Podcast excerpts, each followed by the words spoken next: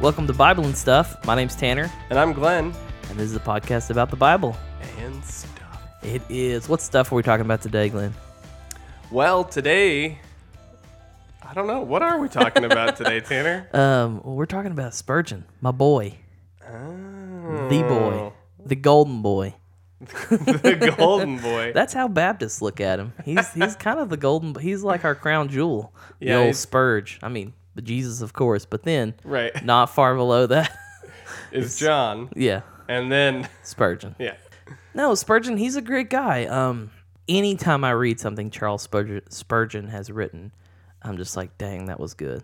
There's never something that I'm like, yeah, most of his stuff is good, but don't read this book or you can skip that thing. It's like, oh, it's by Spurgeon? Yeah, read it. You should probably do that. It'll be good. I I will be totally honest. I have read nothing from Spurgeon. Yeah. Uh, I don't feel like I need to because I get enough quotes and uh, direct lines from his work from yourself and our pastor and Yeah. Cody, Yeah. our pastor, he's kind of a he's kind of a Spurgeon man himself. yeah, a little obsessed. Yeah, he's even trying to look like him, I think. yeah, I didn't think about it, but yeah, he kind of growing the have that. beard. Yeah, I think you. I think he would smoke a pipe if he didn't have asthma. Yeah, Oh, so uh, yeah, Spurgeon is my homeboy. He's good. So see Spizzle. let's uh let's jump right into it today. All right, Tanner, tell me if if I were to ask you who is C. H. Spurgeon, what would you tell me? That's a great question. It's uh it's hard for me to boil it down into a sentence or two, but uh um, Charles Haddon Spurgeon, often referred to as C. H. Spurgeon or Charles Spurgeon or just Spurgeon or the Spurge. All right, so he's got a few nicknames. Yeah, he's got a few. Um, he was a Baptist preacher. Uh, he was born, let's see, June 3rd, sorry, June. He was born on June 19th, 1834, and lived until January 31st, 1892. Okay. Um, he is kind his his most well known nickname is the Prince of Preachers. Dude could preach. It was good. People always enjoyed it and we'll, we're going to get into that more and more. But um, he's also a pretty important figure when you start looking into Calvinist history or like Reformed tradition history. Um, Spurgeon's an important guy, and um, probably the biggest accomplishment that he has is he pastored in London for 38 years between primarily two churches, which was New Park Street Chapel. Um, and then the Metropolitan Tabernacle. well, dang, Yeah, thirty-eight years. So that was like majority of his life because he was like he didn't even make it to sixty then, right? Fifty-eight. Shoot, so he started preaching there at 20, yeah, uh, 19. 19. Yeah, man. Yeah. Um.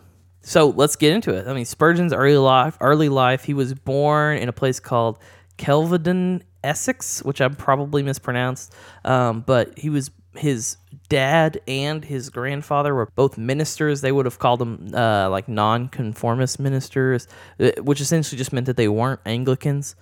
Um, kind of like a non-denominational kind of thing.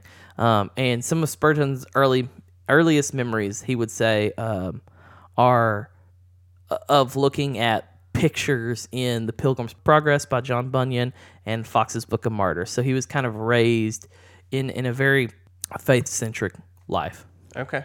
That being said, his actual formal education wasn't very extensive, um, even by you know that time period standards. You know, uh, he attended local schools for a few years, um, but never got like a degree. He went to Cambridge for a little bit, where he kind of worked as a uh, like a scholar and a teaching assistant, and he was tutored in Greek uh, for a little while, but never. Not a dude Not that has super educated. Well, educated, but not in a scholarly not in the traditional sense. Um, So then, I, I don't mean to cut you off. go but for it. How uh, you were saying he's like the prince of peacher, peachers. Preachers, You're saying he's the prince of pre. Oh my gosh! peaches.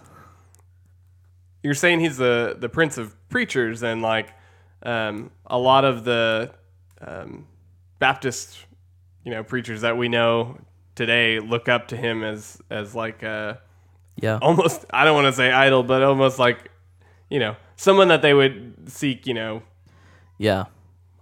How did that happen? Yeah. How did how did he go from being like nonconformist and growing up in that kind of atmosphere to to becoming this world renowned Baptist preacher? Yeah. Um. So the best that- I can see, uh, I would say a couple things. One, the dude's just extraordinarily gifted. It's hard to completely overlook that. Um, two, he read like a fool.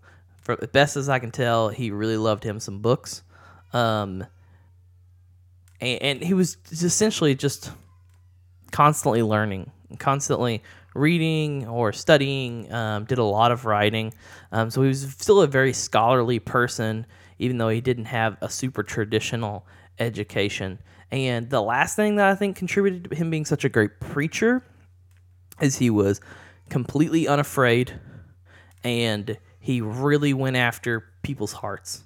Like I think in the forefront of his mind was always the lost person and calling them out like where they're at and and we'll you'll see that kind of in his life some of the things that happen so kind of the the moment that set spurgeon on this trajectory of life was at age 15 um, he ended up becoming a Baptist. And the way that happened, it's actually a really cool story. Um, we're just going to mention the abbreviated version, but it's worth looking into. It's he was on his way to some some appointment, some meeting, and um, a snowstorm was coming through, and it forced him to uh, not get where he was going, but instead kind of duck into this primitive Methodist chapel. Um, and he heard this guy preaching. And Spurgeon actually in the story says that he look, looking back on it, essentially, he thinks the guy was a horrible preacher. but um, the message was very simple, and and it, Spurgeon uh, also says something to the effect of, "It's probably good that he wasn't a good preacher because he just relied on the text." And so, essentially, through hearing this guy say the word of God, Spurgeon's heart was open, and the text that That's he was awesome. the text that he was preaching that day was Isaiah 45, 22, and it says, Look unto me, and be ye saved, all the ends of the earth, for I am God, and there is none else. So this guy walks in off the street, this dude's preaching to a room, you know, a, a small room of people, and so he's essentially looking at Spurgeon saying, Get saved, dude. Like, come on, let's do it. I, I got nothing better to say to you. Like, I'm just to keep repeating that. And so he kind of rethought a lot of things. One of those, most notably, in contrast to what his family believed, was infant baptism, and he became a more traditional Baptist, ascribing to believers' baptism and baptism after uh, faith. Um, Gotcha. and so within four months after that event, he was baptized and he joined a Baptist church. Um, so still a minister like his dad and grandpa, but doing things a little differently than they did. And honestly, uh, not long after that, it, things just kind of took off for him. As a teenager, even Spurgeon started preaching. I think uh, one place I read the first time he preached, he was just filling in for a friend who was gone that particular day. Um, but he ended up preaching in this place uh, called Cambridgeshire uh, in a little village called Waterbeach. Um, and that's where he started his first pastorate Okay. as a like as a teenager, which is crazy. Yeah. Yeah, preaching probably multiple times a week, um, just giving his whole life to it at a fairly, well, in our standards, really young age. So just absolutely nuts. But he was so good that within a year and a half, so not only did he start as a teenager, but it didn't take long before people started noticing his ability, and he was invited to London to preach in this pretty historic place called the New Park Street Chapel. That congregation had like about 230 people, but they were so impressed with his preaching that they took a vote and said, let's keep this guy here for a little while. And it was like six months or something um, that they said, hey, keep preaching to us. Um, and he ended up never leaving. I, I mean, I don't know if you know this while you were like learning about this or whatnot, but was it a pastor that invited him from that church to come preach, or was it like an intern type? I don't know, man. And I wish we had time to just dig into every part of his life, or I, or I would have researched this like so. You know, we would be going hours on this whole thing. But uh, man- I thought that, and I also thought, man, that sucks for the church he was at. Yeah. because he was doing so good, and now it's like, hey, peace, I'm at this other place. Um, but you'll come to see, it. like I, I, I at first thought, man, Spurgeon just got a better gig and then left. but uh, judging by the rest of his life, that's probably not the case. Um, he probably felt God calm there, but uh, like could be unfortunate for a number of people. um, so at 19 years old, and this is only four years after his conversion, Okay. he was called to the pastorate at New Park Street Chapel, and he starts preaching there. And this is like a you know 230 something people is like a decent sized Yeah. church, um, fairly well known, you know.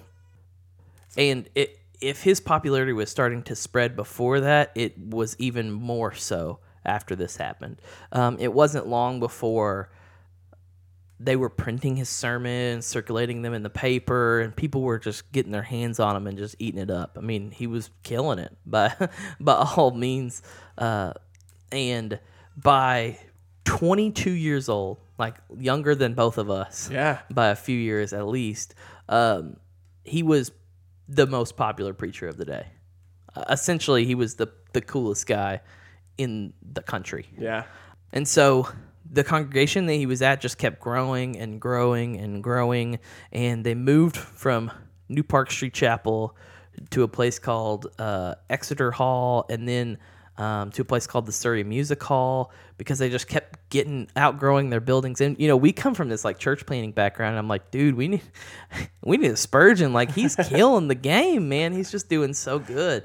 Um, but he got to the point where in these venues he was preaching to audiences of 10,000 people or more Man. on on a semi-regular basis like people were just flooding in to hear this guy. That's insane to think that in three years you go from preaching in, in front of like 230 people to 10,000 people. Yeah. That's a big difference. Yeah, it's crazy, man. Um and it, as far as we can tell he he took it in stride. He certainly had um, some critic- criticism along the way, which isn't you know a little further on in the outline, but uh, he just kept going, and and not a lot slowed him down. Um, so it really is impressive, kind of what God was doing as we look at this like just general timeline of, of what happened. So yeah, as we keep going, in January eighth of eighteen fifty six, he got married to his wife Susanna. Um, and with her, they had twin sons uh, named Charles and Thomas, who were born at the in September of 1856. Um, and there's a ton we could say about them, but just just for time, they existed. and let's keep going. totally worth looking into. Uh, him and his wife wrote letters back to each other. They they can be a great read. And anyway, uh, at the end of that year, kind of a pivotal moment in Spurgeon's life happened. Um, he was preaching at that Surrey Gardens Music Hall that we talked about for the first time, and in the middle of it, someone in the crowd just yells out, "Fire!" Like, "Hey, this place is going down!" Yeah. um, and people just panic. And uh, there's a stampede. Multiple people died, um, and it was just a horrible, you know, incident Yeah. um, and it, it kind of tore him up. You can see in some of his writings, like he was pretty, he was pretty devastated by the event. Um, and one of the big markers on Spurgeon's life uh, that I wish we could go into even more was that uh, he struggled with depression for many years of his life, and he he wrote about um, being moved to tears at times for virtually no reason. He didn't know it, but he just he just constantly had that kind of thorn in his side, that ache of of depression, and moments like this and and occurrences like this didn't do anything to help yeah, no, that. it doesn't help at all. Um, but again, didn't stop him from continuing to do more and more stuff. Uh, the very next year, in 1857, he founded a pastor's college. Um, when he died, later they renamed it Spurgeon's College, and it moved from where it was at to it, the building where it sits currently in uh, London. And then a few more years after that, um, on March 18th, 1861, the congregation that he had been pastoring all this time, they moved permanently to the newly constructed Metropolitan Tabernacle. That's one of the places you'll hear about a lot when you hear about Spurgeon. And this place seated 5,000 people, and it had standing room for another thousand. Wow. Just, it's just absolutely nuts. But uh, it was the largest church building of its day. I mean, just absolutely enormous. Um, and he preached there several times a week. It, it seems kind of the new trend in churches is to go down to once a week or whatever we can do. But he was doing it Sundays, Wednesdays. Like he was, he was pretty much there three or four times a week. It seems um, until he died about 31 years later. So, uh, I mean, uh, with everything that you've said so far, Yeah. I just feel like this guy was a solid dude, and I mean, he. It sounds like he dealt with depression, which I. I mean, I can't blame him hearing some of the things that, like the whole fire deal and everything. Um, but you had also mentioned something about there there being some kinds of controversies with him, like, um, or or with his work or something like that. What all? What all happened there? Like, what's because he seems like an upright dude overall Yeah. so far. Yeah, absolutely. Um, I think we'll take a break, and that'll be what we talk about when we come back. Um, yeah, there were a few different instances, but he was just really outspoken. Uh, Yeah. and he didn't shy away from a lot of uh, a lot of stuff. So. Let's take a quick break, and then when we come back, uh, we'll talk about the different controversies that came in and out in Spurgeon's life. Awesome.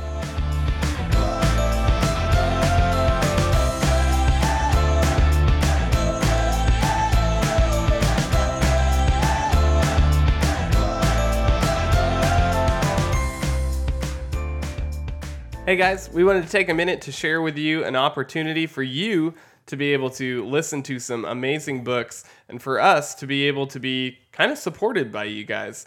So there's a place out there called audible.com and if you go through our page, bibleandstuff.com slash audible, you'll be taken to this amazing website where you can actually download audible based books that you can listen to in the car on your way to work um, or wherever you may be headed. And the really cool thing about this is if you go ahead and sign up for this through our site, you actually have the opportunity to have the first month free and be able to download two free books along with it. Yeah, like Glenn said, you get those two free books, and there is a ton of great stuff on there about Spurgeon. A couple things by Spurgeon, um, worth hearing his sermons, worth reading anything he wrote. And there's also a great book on there by Steven Lawson called The Gospel Focus of Charles Spurgeon, which is what we talked about throughout this entire episode. Any of that is worth picking up with your free two books. Um, and we would love it if you went to bibleandstuff.com slash audible and signed up for that free trial today.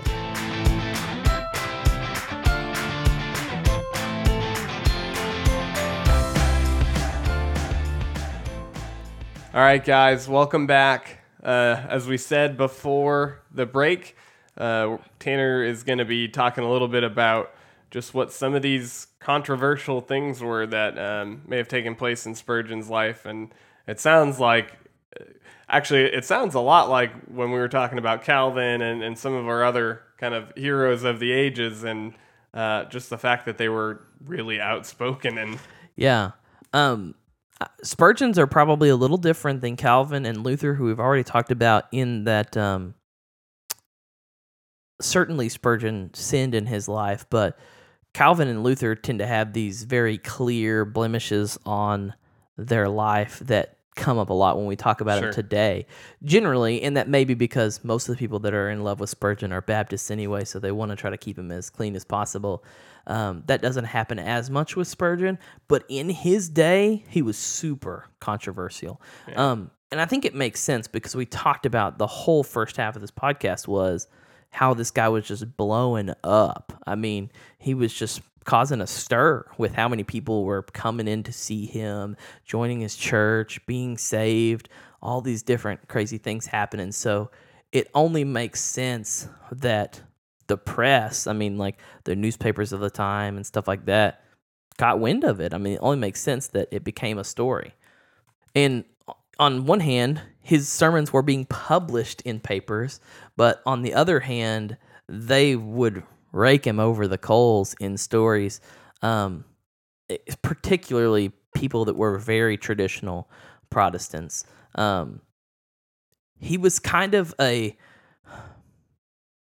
he was kind of flamboyant, not in the the negative connotation we think of today, but when he preached, he did with vigor and and arm motions and just he was all over the place. He would pace, he would act out things, he would uh, tell stories of dying children or um, grieving parents or people that were that repenting and all this crazy stuff and it actually earned him some not so nice nicknames. Um, one being the Exeter Hall demagogue, and the other one, which I think we'll more relate to today, is the pulpit buffoon. uh, I love it. Yeah.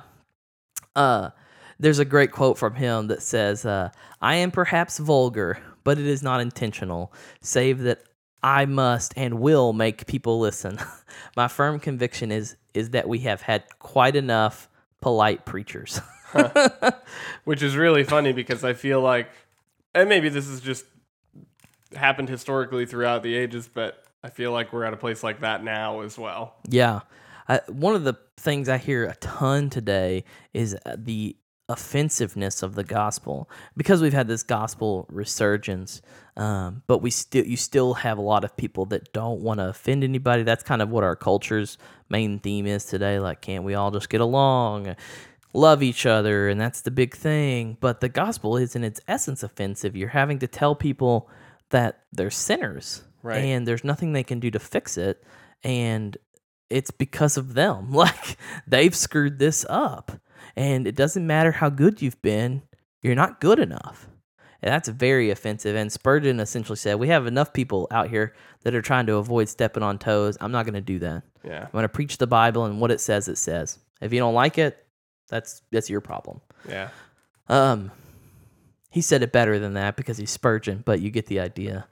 And so he had a lot of convictions, biblical convictions, that he never shied away from. Um, in a sermon on Acts 26, 28, he said, um, almost persuaded to be a Christian is like the man who was almost pardoned, but then was hanged. he said, like it's like the man who was almost rescued, but then he burned up in a house. So a man that is almost saved is damned. Well, so he's essentially saying, he gave it to him straight. yeah, man, he's he's calling these guys out. Essentially, he's saying that if you're not going to go all the way with a person, if you're just going to just tell them, you know, you should get saved or whatever, like you're not doing them any good. It doesn't matter how close they get. If if you don't pull the trigger on it, if you don't really preach the gospel in its entirety, offensiveness and all, then what are you doing? Yeah. And then there were more particular subjects um, where he just didn't hold his tongue at all. That was like Rome and ritualism, any hypocrisy, and almost especially modernism. So the the liberal side of um, what we would refer to it today as liberal, trying to to say, well, you know, is it really just one man, one woman? It would be the stuff we talk about today, like, but you know, at at his time, it was just other things like that. The church would continue to um, try to evolve and not stay rooted in biblical convictions um, that people had believed for thousands of years. Um, and he did not hold back at all. Um, so um, the biggest one became essentially surrounding that that type of thought became called the downgrade controversy. Uh, it started in like 1887, and it was because Spurgeon was publicly saying that some of his Baptist brothers, he's not calling out other denominations or other people. He's saying, guys in my faith, guys in my circle are downgrading the faith. Hmm. They're taking away things that you can't take away. Whether that was repentance or, you know, all these different things, he was just saying you can't do it and it's despicable. I mean, just straight up calling people on the carpet. Yeah. Um, and so, you know, this was in the late 19th century. Darwinism is is growing, um, and there's a lot of people looking at uh, the Bible with a microscope, trying to reevaluate it, trying to say maybe that's not true. Maybe it's this instead. Um, and Spurgeon wasn't having any of it. Um, so he said, it's not just your interpretation. Like you're taking away things that are essential to the faith. Right. Um, and he said it a lot. he had a uh, a publication called The Sword and the Trowel. Uh, and in it, he wrote, Our warfare is with men who are giving up the atoning sacrifice, denying the inspiration of Holy Scripture, and casting slurs upon justification by faith. And those things are essential to our faith, but we still argue about them today. We still argue about um, did Jesus completely atone for us on the cross? Is the Bible really inspired Word of God, infallible, uh, inerrant? And are we really justified through only faith? I mean, these are things that still come up today, and Spurgeon didn't hide from that controversy at Wasn't all. very gentle with it. no. Yeah. So, needless to say, that didn't super set well with a lot of people in his denomination. Um, and uh, eventually, they kicked him out um, towards later in his life. Um, and he was already uh, not in great health at the time. He struggled with some health issues throughout his life. And this controversy lasted so long.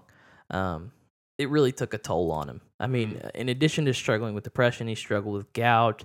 Um, and he just had a lot of issues, and this really kind of just beat him down uh, towards the end of his life. But dude never faltered, never wavered, was as strong as a rock mentally the entire time Yeah. um, until he died, and just he left. He left a lot of stuff. We talked about this this church, this pastor's college. He wrote a number of publications. He really left a lot to show for it. Well, yeah. I mean, so we usually wrap up our podcast by saying like, why is this important? Yeah, And you're you're saying it right now. I mean, this guy paved the way for, you know, Baptist believers of the day now, um, and he didn't stray from the truth. hmm Um, yeah, like like you've been saying this whole time, he was um, he was focused on the truth and keeping Jesus at the center of everything. yeah. I think it's natural for people at the end of a podcast where we talk about a person to say, "Okay, like, why do I care?" you know what I mean? Or what's this have to do with me? And it's exactly right. That's why we try to end up with, "Why should you care? Why is it important?" And the dude just knew his Bible and was not giving it up. That was more important. Justification through faith, essentially, that that we're only right in God's eyes through faith alone. Doesn't take works. It doesn't take other stuff. It doesn't take any more or less. Um, essentially, in everything he did, he just kept Jesus in the middle of all of it. Yeah, And the other thing, which we talked about a little bit, um, but again, not as much as I would have liked to in the time constraints, he was intent on reaching the lost. One of the reasons that his ministry was blowing up so big was because he had that church planner mentality we talked about earlier, where he was always thinking about the lost person in the crowd. He was always um, building people up and, and training them and sending them out to share the gospel with other people that didn't know it or hadn't heard it or hadn't yet believed it. Um, and th- that's how this happened. And those two things are just things we can't do without. Just faith in what God has told us and what His Son has done, and then the missionary aspect that every Christian should feel of that, which is sharing that gospel. It goes back to what he said earlier, which was, man, it's great if your friend is close to being a Christian, but if that's as far as they get, that does them no good. yeah, Uh, it just really, he really put this fire under you to press forward and press on and be like Jesus. no wonder he dealt with depression. Yeah. I mean, that's heavy stuff. Having to tell people all the time, listen, you suck. You need to change this. This is this is the truth. Yeah. You are living a lie. Yeah. Oh man. So, ending on that note, guess what we have now? Fun facts. Fun facts, baby. That's why we end the podcast with fun facts that make it always enjoyable there at the end. And I think we have some pretty interesting ones. Spurgeon was um, was a cool guy. He's someone that like yeah, he was great, but I actually would just like to hang out with him. You know what I mean? Like there are guys um, that accomplish a lot but would probably be no fun at all. And I don't think Spurgeon is like that in the least bit. Um, but going back to what we talked about him reaching the lost is he never gave altar calls at the end of his sermons. He always just said, "Hey, if you have interest in Jesus, um, you can meet me tomorrow morning at at my place, essentially at his at his study or whatever." And they say that without fail, there was always someone there. That's crazy. he always said, "Hey, if you want to know more, you come meet me tomorrow morning.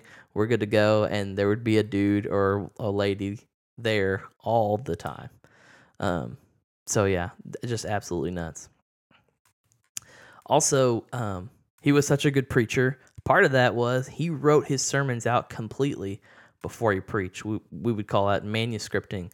Um, and he carried them up to the pulpit with him um, on a on a little card um, with his outline. And as he would preach it, these stenographers would write it all down, and then they would type it up as a transcript later for the newspapers to publish. And he would have an opportunity. Um, I, can't remember if it's either either at the end of the day or the, ha- have to been at the end of the day because they printed them in, on Mondays. Um, and he would like edit it, say change this little thing or that thing, Wow. and then be like, boom, send it out.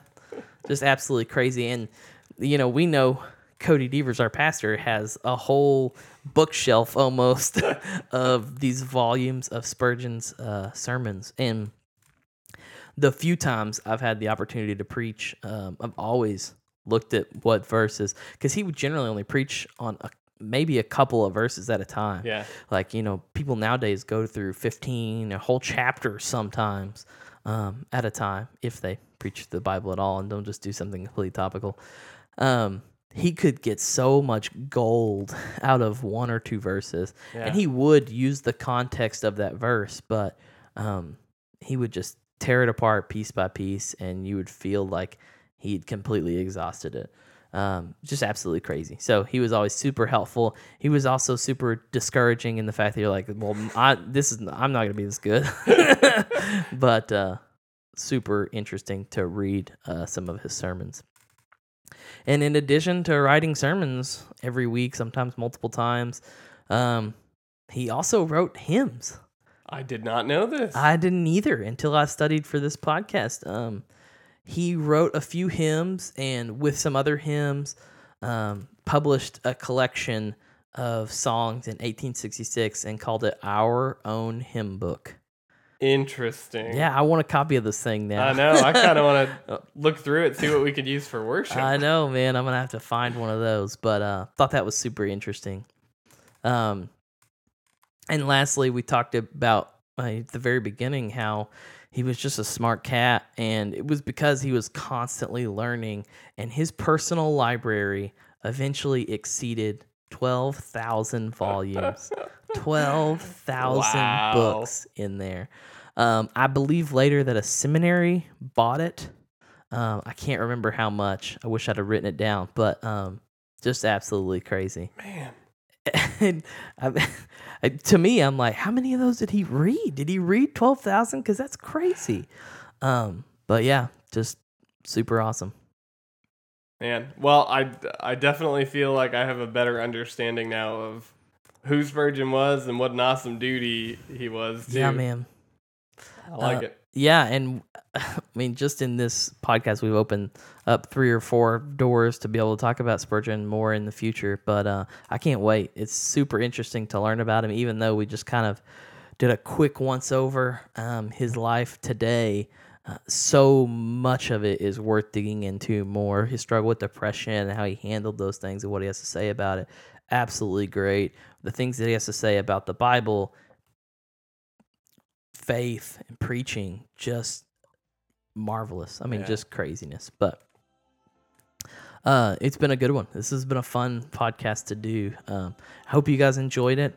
Um, as we wrap up, we always, of course, remind you that if you have any corrections to make or any suggestions for new episodes we do, you can reach out to us at hello at bibleandstuff.com.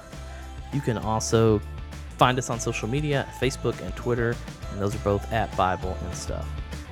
Thanks for joining us today, guys, and we'll uh, we'll see you next week. Peace.